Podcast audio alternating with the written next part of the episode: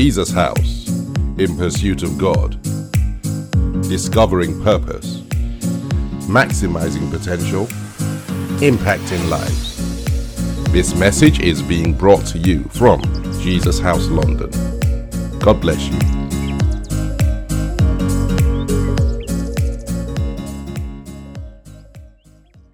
Good evening, everyone, and welcome to today's Bible study. Um, my name is Bunmi Olubode, and I'll be taking the meeting this evening.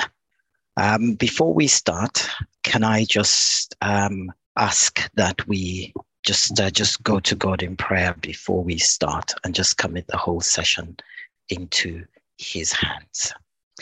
Heavenly Father, our God and our King, we just want to thank you for today.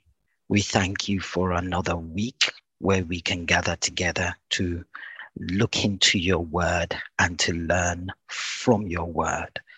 Father, we are grateful to you that you preserved your word over these years to enable us to learn from you. We are just so grateful. Thank you. Father, many of us have been at work today and perhaps maybe we're a little tired. Father, we just ask that your presence will just be with us to energize us, uh, to open our hearts, our ears, and our understanding. Holy Father, I pray, just as Lord Jesus did, He opened the He opened the understanding of the disciples so they could comprehend the scriptures. We ask that you will open our understanding at this hour to understand the scriptures and to understand what you're saying. Holy Spirit, it is not I who can do this, it is you who teaches. So I just ask that you, the author of the book, will just overshadow me and use me and put your words in my mouth. Thank you, Holy Spirit. We yield everything to you in the name of Jesus Christ. Thank you, have. Thank you, Father. In Jesus Christ's name we've prayed. Okay, so let's start. Good evening, everyone, and welcome to today's um, Bible study. Um, today we'll be looking at a topic that we have looked at several times on this Bible study, um, and again, I uh, it's it's about prayer. I did try to get away from it because I thought we've done this to bits, but um, the Lord didn't let me get away from it, so we're going to look at it. And um, the topic or title for today will be what Jesus said about prayer. And that's the way he he gave it to me. So I'm just releasing it exactly to you as the same thing, what Jesus said about prayer. So let's start. Um, we're going to look at um, a specific scripture. We're going to look at two scriptures, but um, the first one will be from Luke chapter 11, from verses 1 to 13. Luke chapter 11, from verses 1 to 13. Now, um, I probably cannot do two things at the same time. I put stuff in the chat as well as um, uh, speak and read at the same time. So um, I'll repeat myself a few times. If you want to make notes, that will be great. So we'll start with Luke chapter 11, and I'm going to read first and foremost from verses 1 to verses uh, to 13, and I'm going to read from the New King James Version. And it reads, now it came to pass as, as he was praying in a certain place, when he ceased, that one of his disciples said to him, Lord, teach us to pray, as John also taught his disciples. So he said to them, When you pray, say, Our Father in heaven, hallowed be your name, your kingdom come, your will be done on earth as it is in heaven. Give us day by day our daily bread and forgive us our sins, for we also forgive everyone who is indebted to us. And do not lead us into temptation, but deliver us from the evil one. And verse 5 And he said to them, Which of you shall have a friend and go to him at midnight and say to him, Friend, lend me three loaves, for a friend of mine has come to me on his journey, and I have nothing to set before him.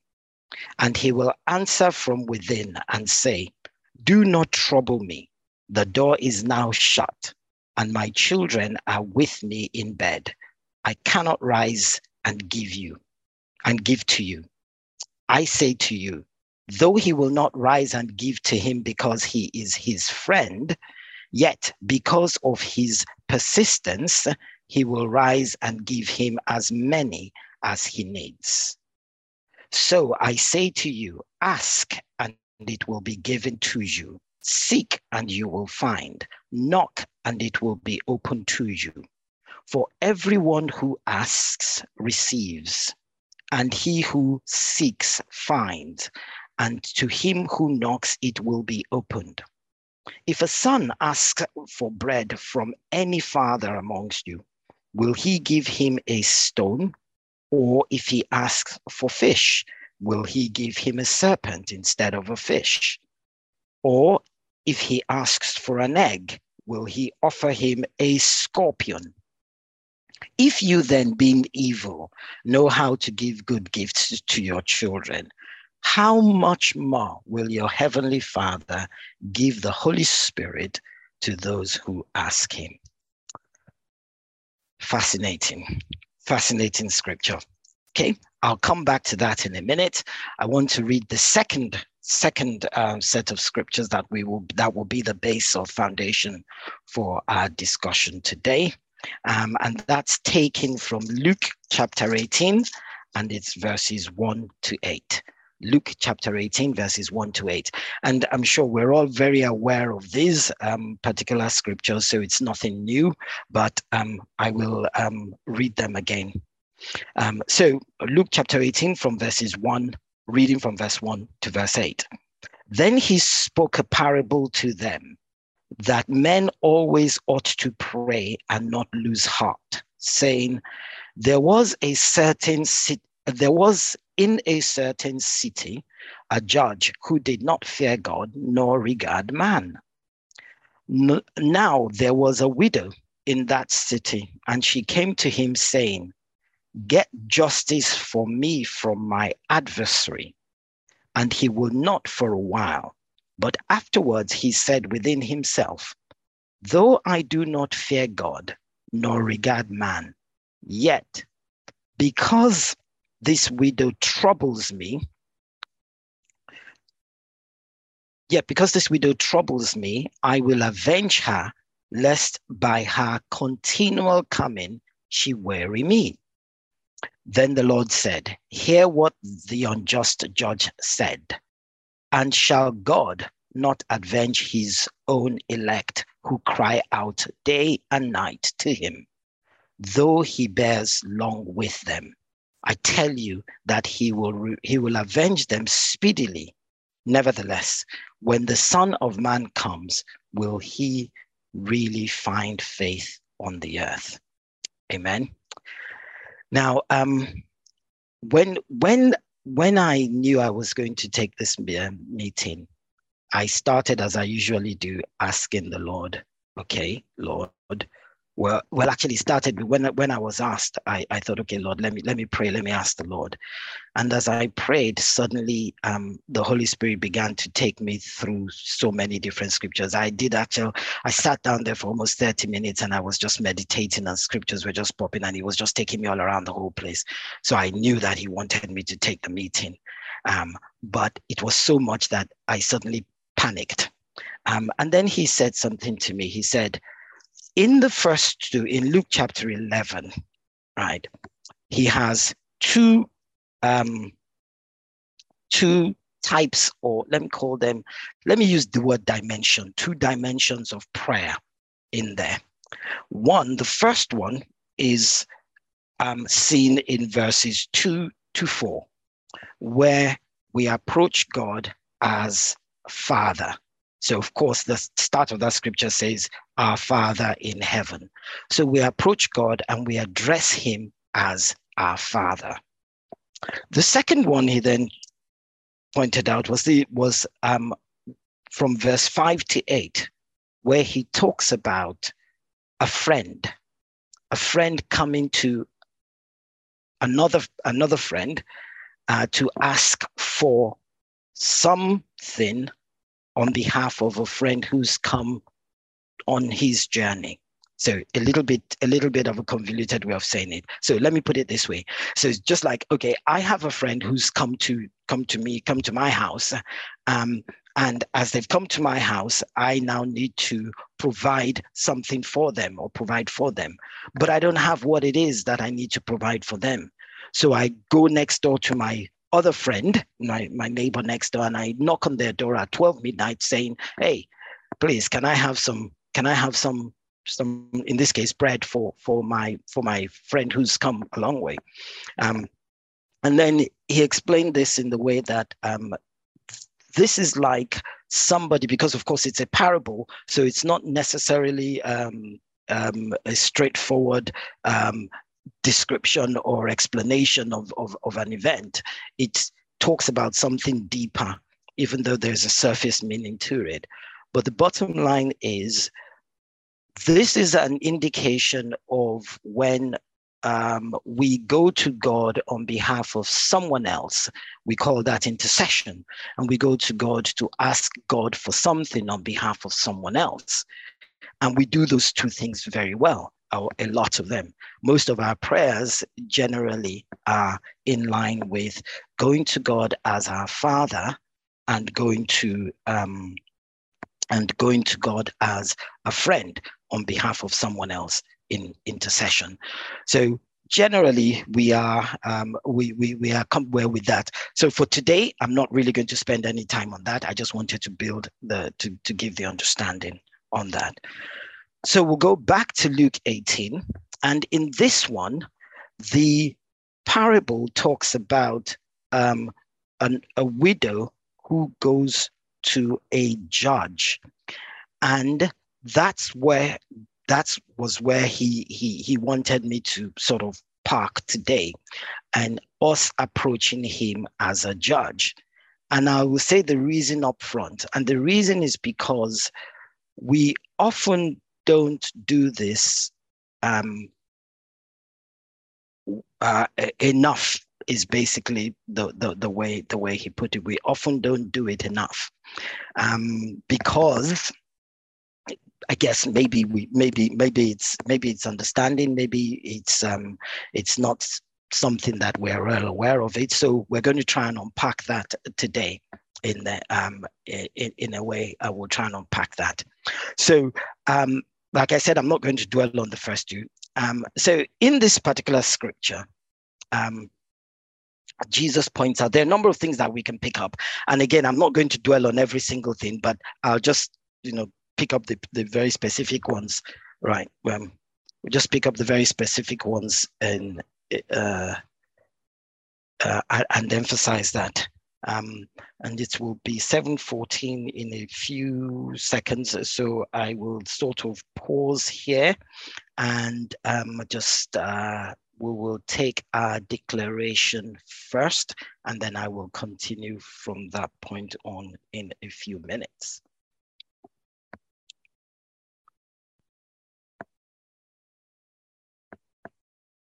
Okay, so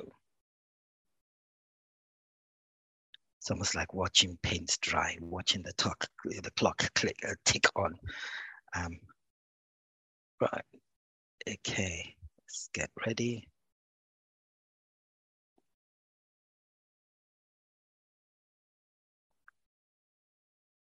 Right, so um, okay, so let's go. O Lord, we are your people, called by your name.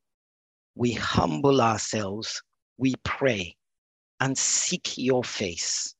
We turn from our wicked ways. Hear from heaven, Lord. Forgive our sins and heal our land. In the name of Jesus, in, the, in Jesus' name we pray. Now, we declare our land is healed in the name of Jesus Christ. Amen. Amen. Hallelujah. Okay, so going back to the scripture in Luke, the first thing that we wanted, I wanted to um, point out, or the first thing that wants to point out is that Jesus sets this account in the context of a courtroom. So he presents this as a judge who sits in in a courtroom and um, there is a widow who comes and says grant me uh, justice from my adversary. Now in that there are a few things. The word adversary or actually the word grant get, get, me justice as it says in the new in the new king james version is actually the word that says avenge. And that word actually means you know vindicate me or retaliate on my behalf or punish on my behalf in itself so she's coming to the judge to say look this person uh, uh, uh, has wronged me or whatever the, the case may be, um, vindicate me, yeah, in there. But this, the, the, the, the person, the or the, the adversary in this case, the word used for adversary is very interesting. Um, it's used five times in, script, in scripture, and four out of those five times it's used in the in in the courtroom setting as one who stands um, uh, as an opponent or one who stands as uh, um, what would you call it? Um, an opponent at law. So this is this person is standing against against you. And we know from scripture in some in um, luke uh, not not luke um, what's the word? Um, First Peter, in First Peter, that um, he tells us that the um, devil, our adversary, First Peter 5 8, that our adversary, the devil, goes around looking for him who he, um, he would um, uh, devour.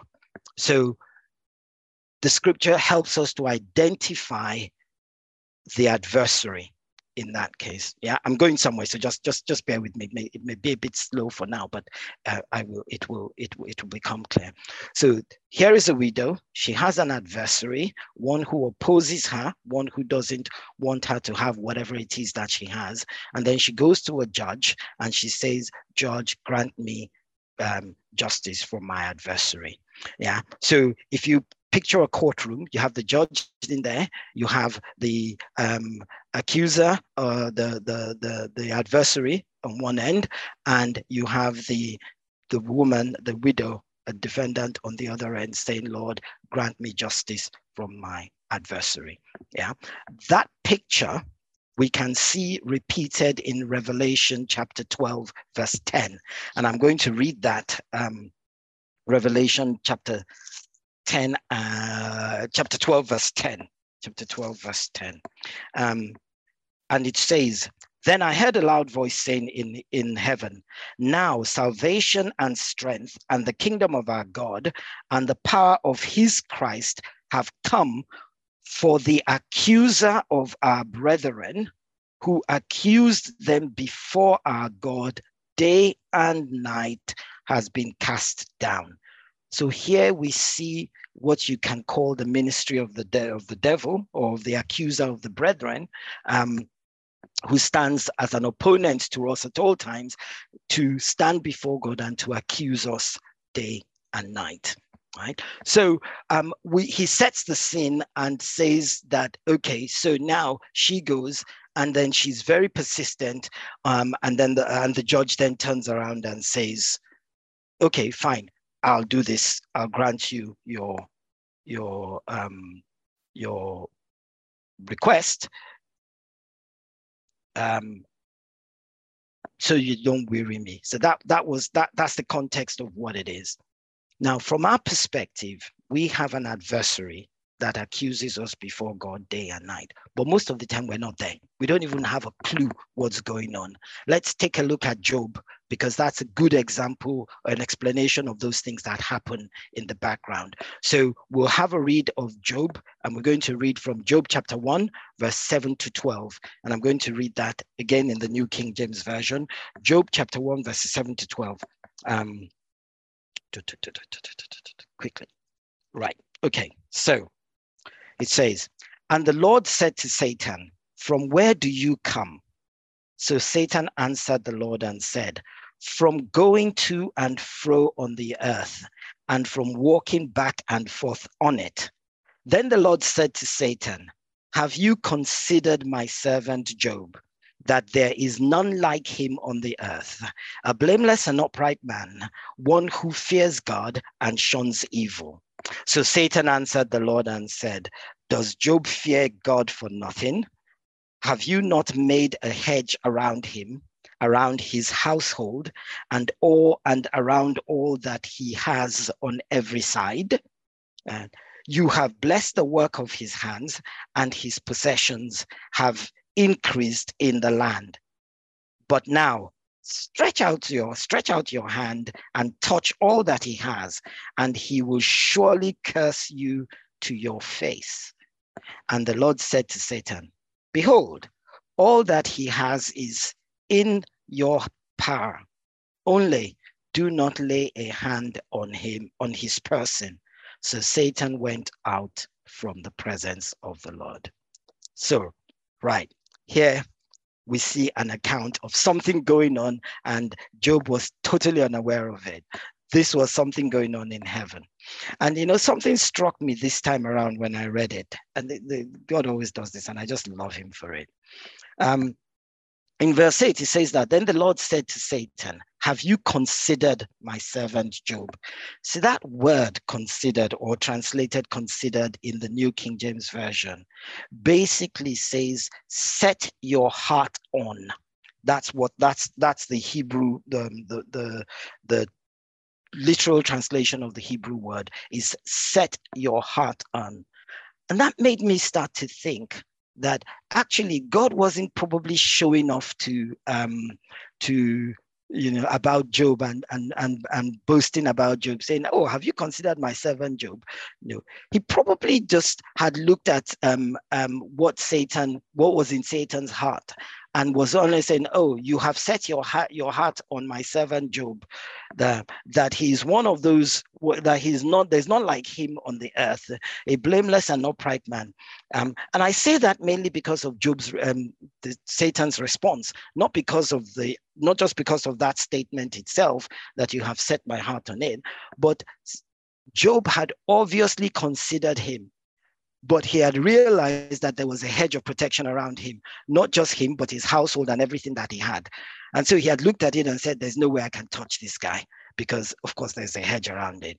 So God's seen that in his heart, and then he he goes on and then he says to he says to him, is that okay, I see that you have considered, this is my interpretation.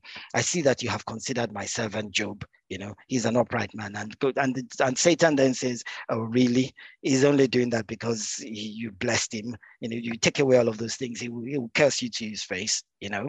Um, and if I move further down into chapter two, and um, if I read um, verse three, um, again, say there was another day Satan was there um, again before God, and again God asked him the same question, "Where are you from?" And he goes on to say where he was from, and then God then said, "Then the Lord said to Satan, Have you considered my servant Job, that there is none like him on the earth, a blameless and upright man who fears God and shuns evil?" And then he goes on to add, "And still." He holds fast to his integrity, although you incited me against him to destroy him without cause.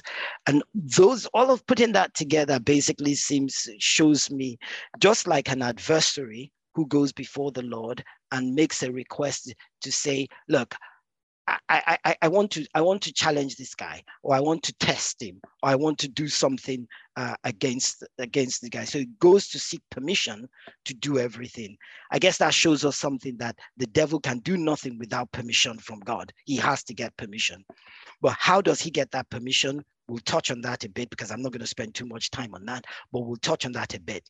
But I want to point out another example, slightly different, but again in the same vein and so if we look at um, uh, uh, Luke, it's Luke again. Let me just find it. Uh,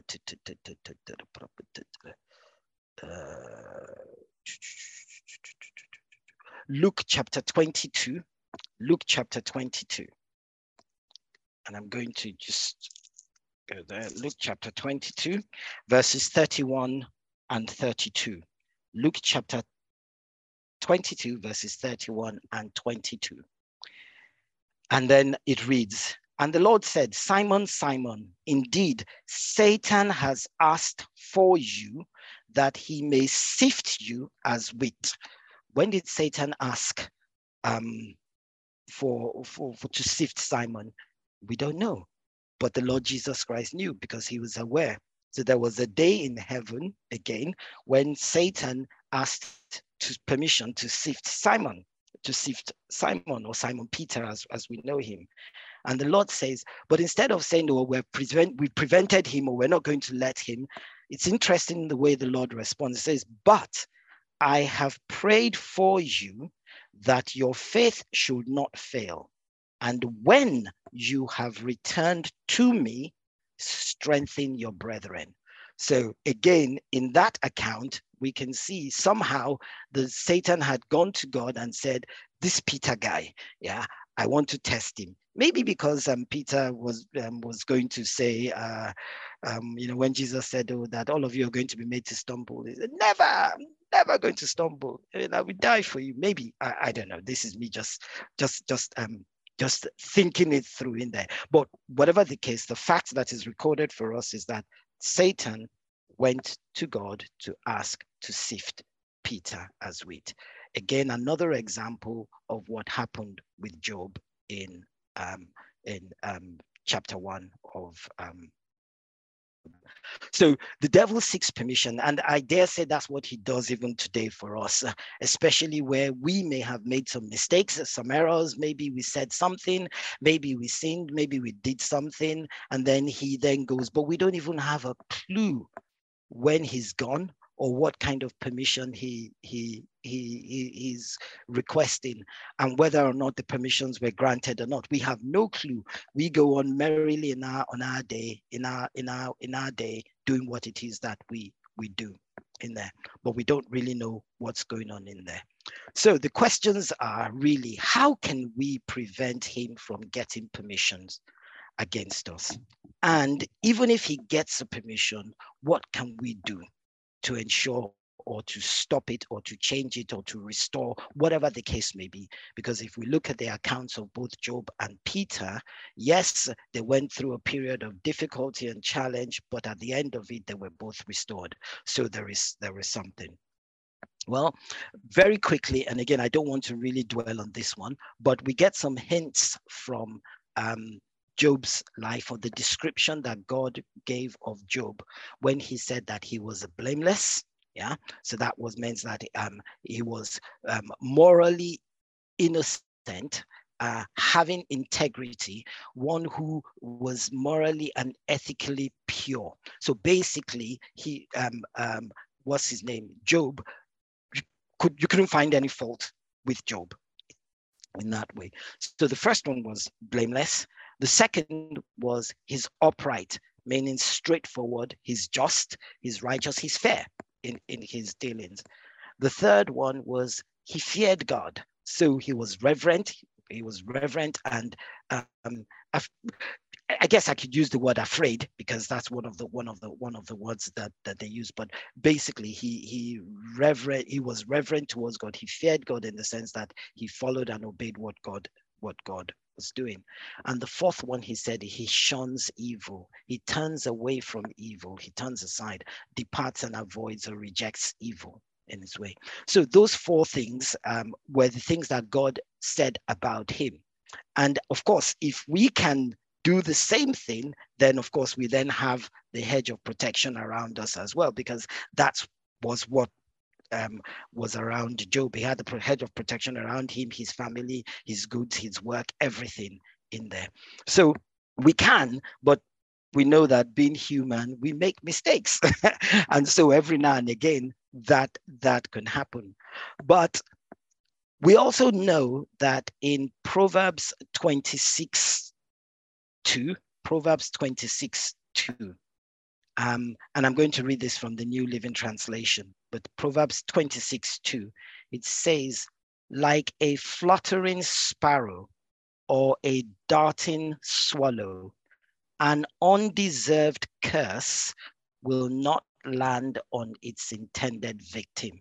So basically, if someone has, if someone, um, if there's no reason, then a person will not be affected by a curse or by whatever it is that the devil. So, in in other words, if um, there is no reason, the devil will not be able to get any permissions um, done in there. So that's another reason why um, we could, or how we could stop it, is making sure that there is nothing that the devil can hold on to in our lives. Again, we know from experience it's not quite easy to do that. And the third reason why how, how we can prevent Satan or at least um, stop is um, reduce what he can hold on to is through the blood of Jesus Christ. Yeah. Um, and um, again, we know that because Jesus paid the price in full for our sins on the cross, you know, he did say it is finished, paid in full. Because of that, every sin, every iniquity, every transgression has already been paid for by his blood. Now, for us, it is now a question of how do we use what we have to ensure that the devil doesn't get a foothold in there. Okay. And one of the ways is that quickly, when we realize maybe we've sinned, maybe we've said something, is to quickly repent of it. So go before God, quickly repent. We know all of this, and I'm just going through this as in, as in, as in, um, just a build up to where it is that I'm, I'm actually heading in, in there. But repentance is key yeah. Um, and what I have done is I've just noted out a few things because I haven't been um, a Christian for a, number of years. When we when it comes to repentance, I, I, I, at least I found myself just oh I repent I repent, but I had I didn't really take in exactly how the scripture talks about repentance. So I'm just going to reel off a few things. Um, and uh, at the end of it, I, well, not at the, maybe towards the end, I'll share um, a PDF in the chat, um, which is just a summary of my notes all put together. So you, you, you, you could, you should be able to download it and be able to use it. Um, um, um, you should be able to to read and see what those things are so you don't have to you know struggle to remember it right now. But um let, let, let me move on. So when we talk about repentance um we're talking about being sorrowful for what has what we've done for the sins that we've committed denouncing it or rejecting it and not agreeing with it in there asking for forgiveness and cleansing through the blood of jesus christ agreeing with what the blood says about us what he says about us that it's paid in full uh, agreeing with that um, um taking steps to not do it again. So we plan, we think about it and put into place things that will not allow us to do it again and pray and pray and ask for help to not do it again. Um, so those are those are just some some some points about repentance in there. Okay, so one of those ways in which we can do it is quick repentance to make sure that okay the devil doesn't really have anything why because jesus um, because the scriptures tell us that our sins are blotted out. So once we repent, they are blotted out. So there's no record of it anymore. So even if he goes looking, he won't find it. And even if he takes it and goes before God, God will say, I, I, I, sorry, there's no record of it. I can't see it. Don't know. Don't know anything about it. Why? Because the blood of Jesus Christ has washed it clean and there's no record of it anymore. So he can't hold us to it in itself. But there are many ways that the devil can still do these things because he's he's a crafty, crafty um, person um, in there. So we we can't rule out that there might be the times when he might be able to get some permissions for some reason. And we don't really know why God grants those permissions. You know, in the case of um, Job, maybe it was a question of making him grow or realize certain things. Um, um, maybe it's a question of just letting him remember or you know remember that he's human or maybe he's teaching some things or in that adversity there's a growth that happens. I don't really know. I can't really tell you. There's no real explanation in the scriptures as to why um, god will do that. But there are many scriptures where you can read and you can see the hand of satan involved in it. Um, there's some that you will find about David as well. Um, when um, when um, David did the, cent- the census, and I think it's in um, Second Kings 21, if I if I'm correct. Uh, no, not that, not Second Kings 21. Uh, da, da, da. I don't remember. Let me see if I can quickly find it. If not, I'll just move on and, and come back to it later. Um, but David basically um, numbered the numbered the um, the children of Israel, and as a result of that, God was upset, and um, there was a plague that came into to Israel. But there are two accounts of that particular um, that particular um, or Second Chronicles. It is yes. Um, there are two accounts of that particular incident and in the account in second chronicles it actually says satan rose up against israel and moved David to to oh, I'll find this I'll, I'll, find the scripture later on and moved David uh, to number Israel and as a result of that he um, this plague came on on Israel. So there are different scenarios where Satan does things to cause us to trip up so that he can get some permission or what I call legal right to do something, afflict us, trouble us, whatever it might be that that the permission is granted, because we don't really know um, why or when. But even when that has happened, what do we do? What can we do? Right? Okay. We want to look at um, a particular scripture. I love this scripture, Genesis chapter 18 from verses 16 to 33. Now, because of time, I'm not going to read through the whole scripture, but Genesis chapter 18 from verses 16 to 33. Um, and this is the account of Abraham interceding on behalf of uh, Sodom and Gomorrah. But it is very interesting and instructive the way this happens again, right? And um, remember, we're still looking at approaching God as the judge. Yeah.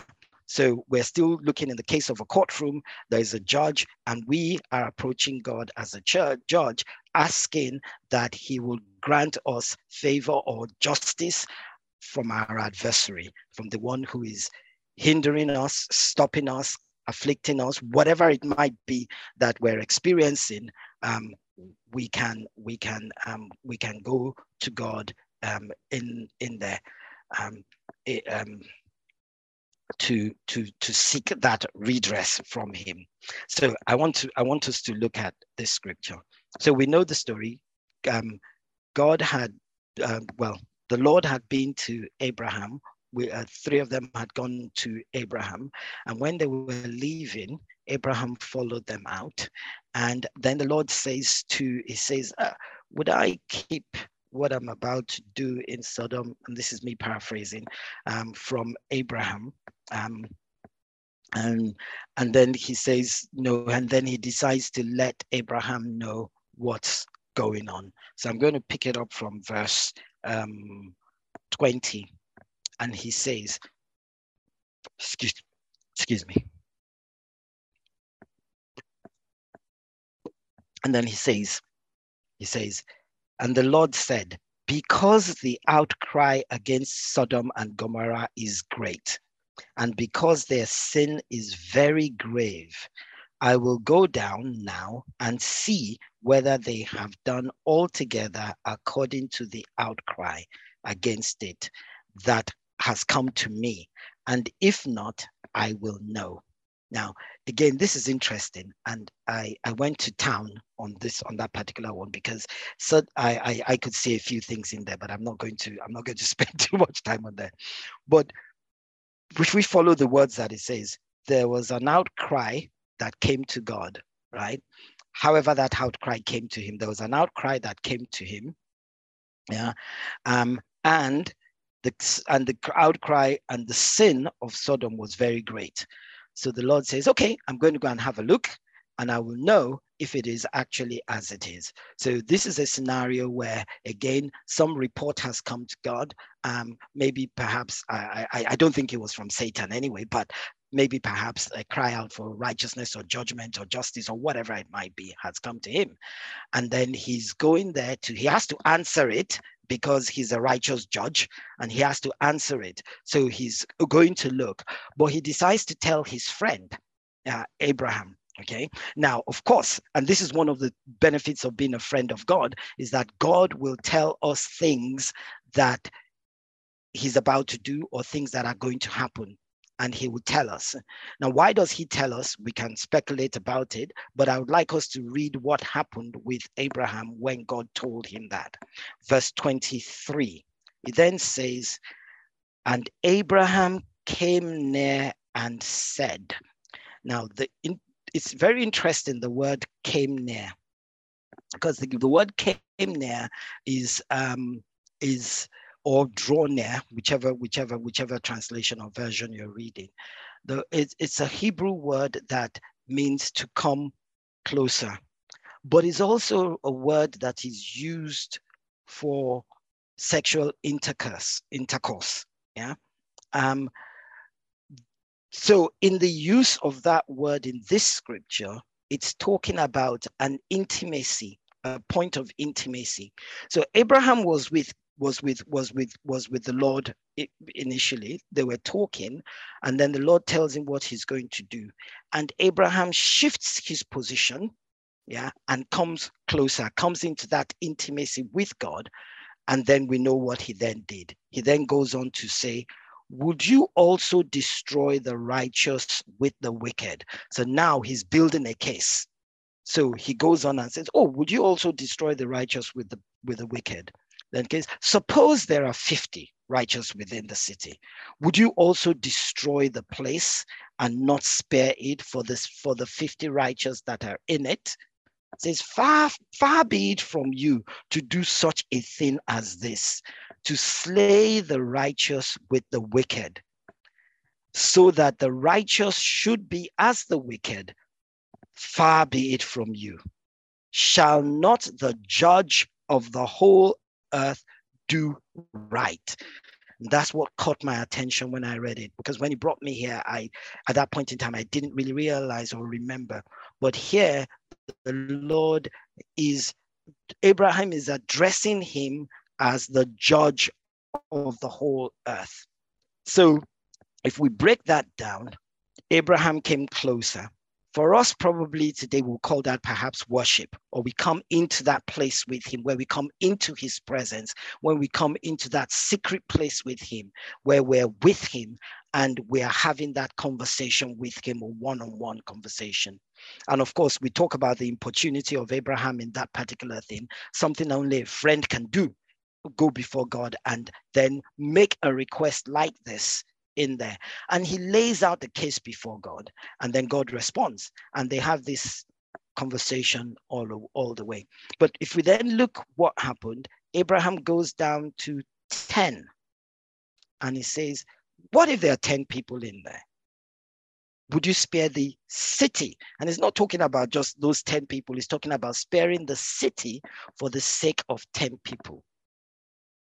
That's very interesting and it was um, Reverend A.R. Bernard that pointed out um, in one of the things I was, um, when, when I was watching one of his sermons, that from this account, we can see that 10 righteous people can save a whole city.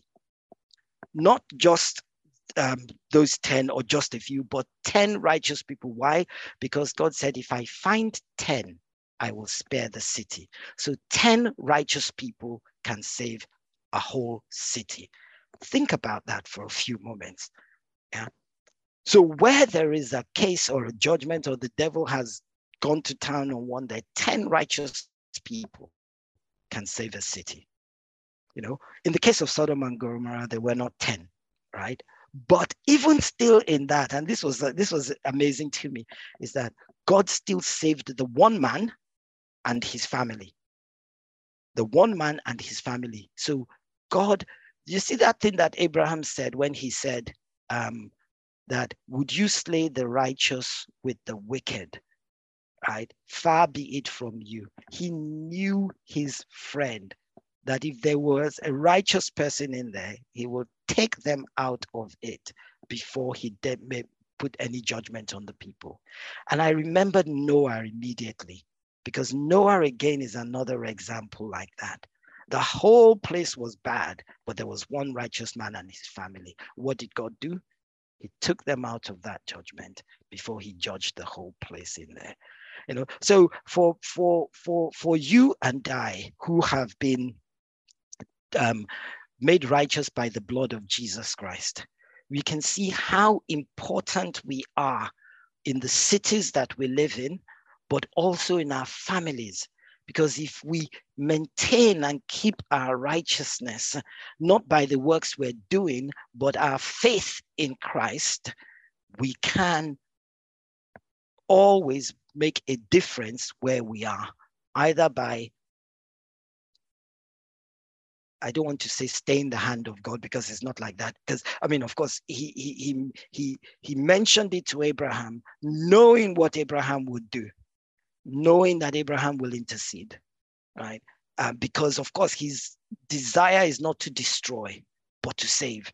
So every time where there's a righteous group of people, there's an opportunity for salvation for people in that place and not and not judgment. So that that that that was, that was an interesting aside in there. So having done all of that, what what what are we saying? What do we learn from this? What do what do we see from this? So Jesus was talking about coming into a dimension of prayer, and I would actually call this more spiritual warfare, where we go before God and we make a case before Him why certain things should change. So in the case of um, in the case of um, the widow, it was get adversary, get, get justice for me for my adversary. We don't know what that justice was or what she was asking, but the, the, the summary of it all was that she was asking for something. So he's in he's he was explaining to us that we have another dimension in our in our in our um, armory where we can go to God for um, for as judge and ask him to be as just and as fair as he always is because he's a righteous judge. He always judges rightly. He always does it rightly. So that that's the first thing. So there's a dimension of prayer in there.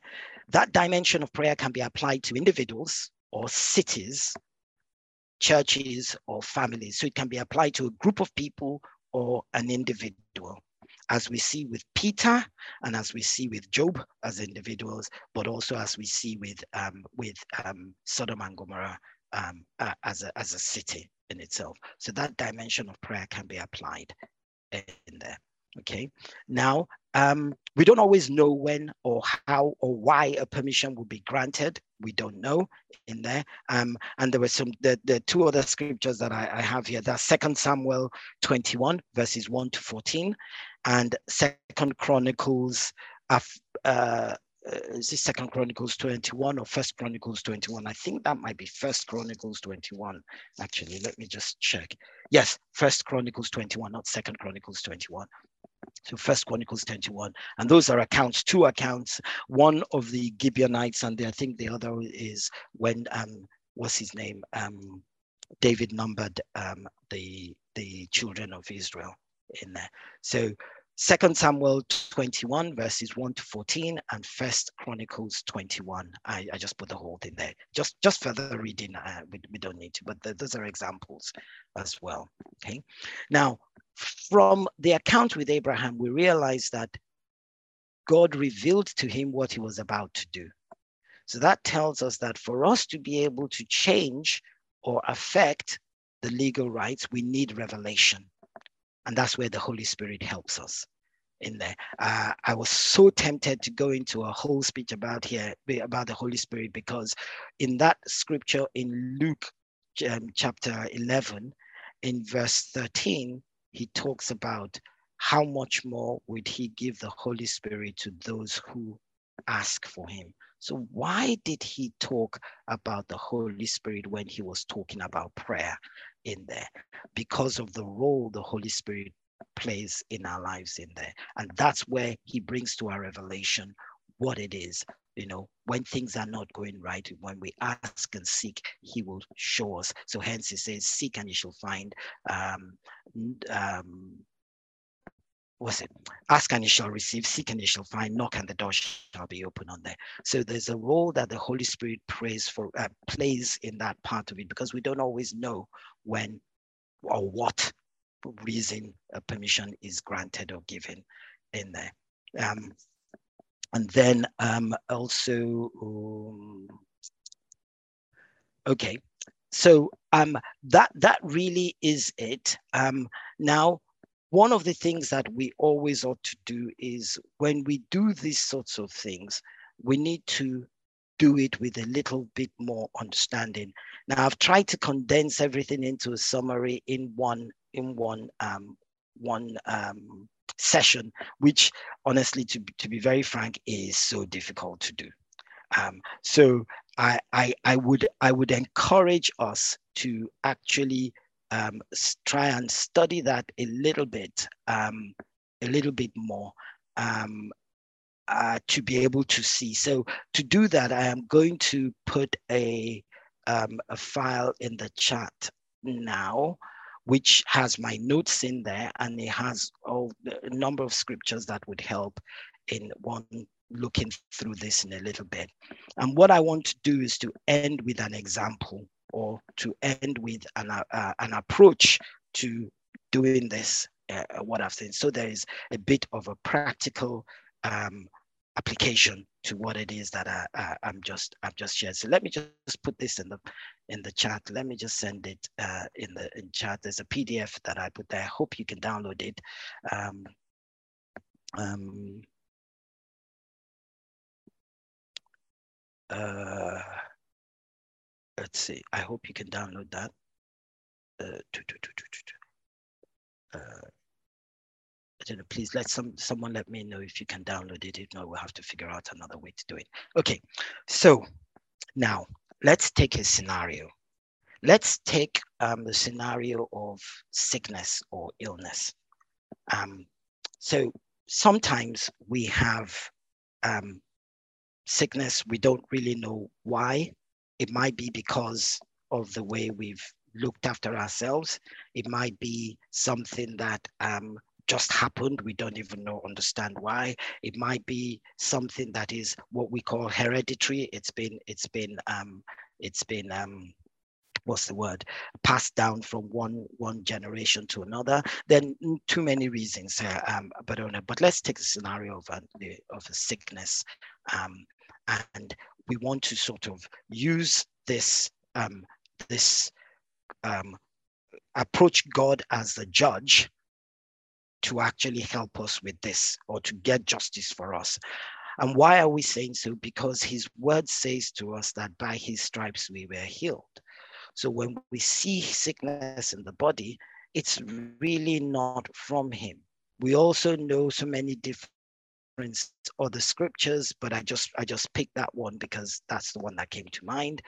Um, but also, we know that if we go to Jesus and we ask him, if you look at the scriptures, everybody who went to him somehow got healed. Yeah. You know, it, it, they didn't have to have great faith, right? But if they asked him, he healed them. Yeah? He didn't turn anyway, anyone away and say, sorry, I'm not going to heal you at all. He didn't do any of that. So there are many reasons why we should have the healing. Okay, so what I want us to do in the seven minutes that is left is to take an example, and I'm going to do it like as if I am approaching God. I'll try and do it slowly so that you can follow or that you can actually say it along with me if you choose to. Um, but I, am just going to, I'm going to do, I'm just going to give an example uh, as, as a way of doing it. So if I were doing this, um, say for myself or for someone else, um, the first thing that I will do will be I'll go to God in worship. I'll come into His presence, and I'll spend a little bit more time going into His presence until I am until I can feel um, that. Well, feel is not the right word, but until I am until I get release in terms of it. So I'll worship and praise God, and then I will make my case before Him. Uh, and that's exactly what I'm going to do right now. So, Father, in the name of Jesus Christ, I, I just come before you. on my behalf, but also on behalf of those of my brothers and sisters on the call. And Father, I just stand as a representation before you because you are the God Almighty and the righteous judge. And I approach you as the judge and the creator of the heavens and the earth, the one who rules in all things. Your power and your dominion is from everlasting to everlasting. No one can resist you, neither can anyone stand against you. And you, O Lord, you, O Lord, have brought us into your family and given us, O Father, a new covenant in which we, O Father, can come to you in the name of your Holy Son, Jesus Christ, and through his blood. So we thank you, Father, for everything that you have done for us. We thank you for the blood. We thank you, Father, for your grace and mercy that enables us to come into your presence. We are so grateful. Father, receive us into your holy presence, even right now. And let your presence, Father, just sur- surround each and every one of us, even as we come. We are coming to you first and foremost as our Father. And now, O Lord God Almighty, I ask that by your permission, that I can step into your court and address you as the judge of the whole earth. Because, Lord, I see certain things that I need your judgments on my behalf for. I need you to judge in my favor. So, Jehovah, Lord God Almighty, here we are. I stand before you through the blood of the Lord Jesus Christ. I agree with the testimony of the blood of Jesus Christ, who paid the price for my sin. I ask, O oh God, that you will forgive me of all the sins. I acknowledge that I sinned against you in my thoughts, in my words, and in my deeds. And perhaps, O oh Father, I have not looked after my body as I ought to have and I have done things that I ought not to have done. And yes, it will be right for you to judge, but I plead for the mercy through the blood and ask that you will accept the testimony of the broken body of our Lord Jesus Christ and also his blood that speaks on my behalf. Accept the testimony, O Lord, and forgive and cleanse and cleanse, O Father.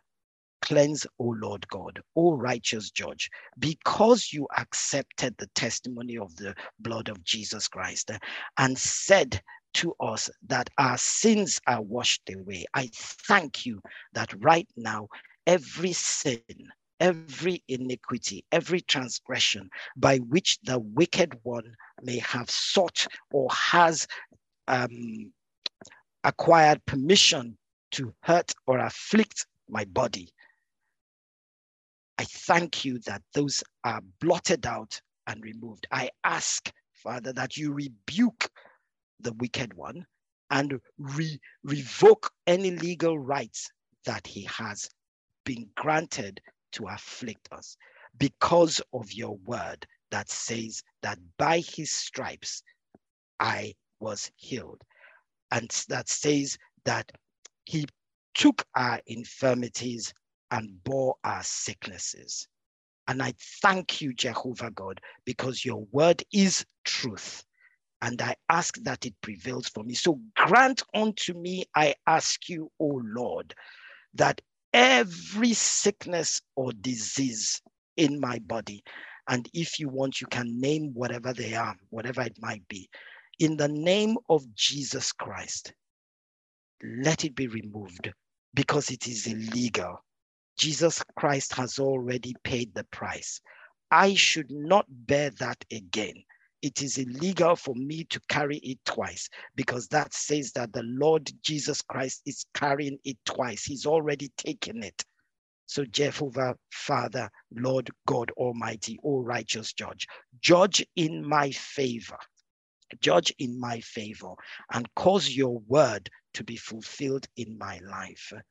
I ask in the name of Jesus Christ. Amen.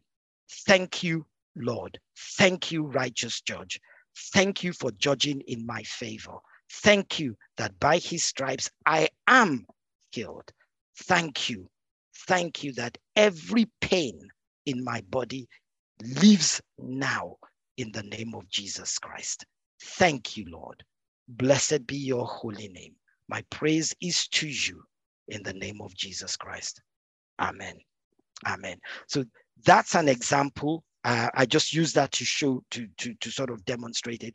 Again, I use my own words. You would use your own words as it is. And um, yeah, that that that is it. But the key thing is approaching God as the righteous judge and dealing with things that we would not ordinarily be able to deal with um, in our in our own knowledge or understanding. So thank you all for joining. Um, I know it was a bit of a teaching or me just ranting at you, but there was just so much. I'd have preferred to do this over a period of time where we could actually break down and discuss each part of it, but that would take so long uh, to do. But thank you all. God bless you all, and see you next week.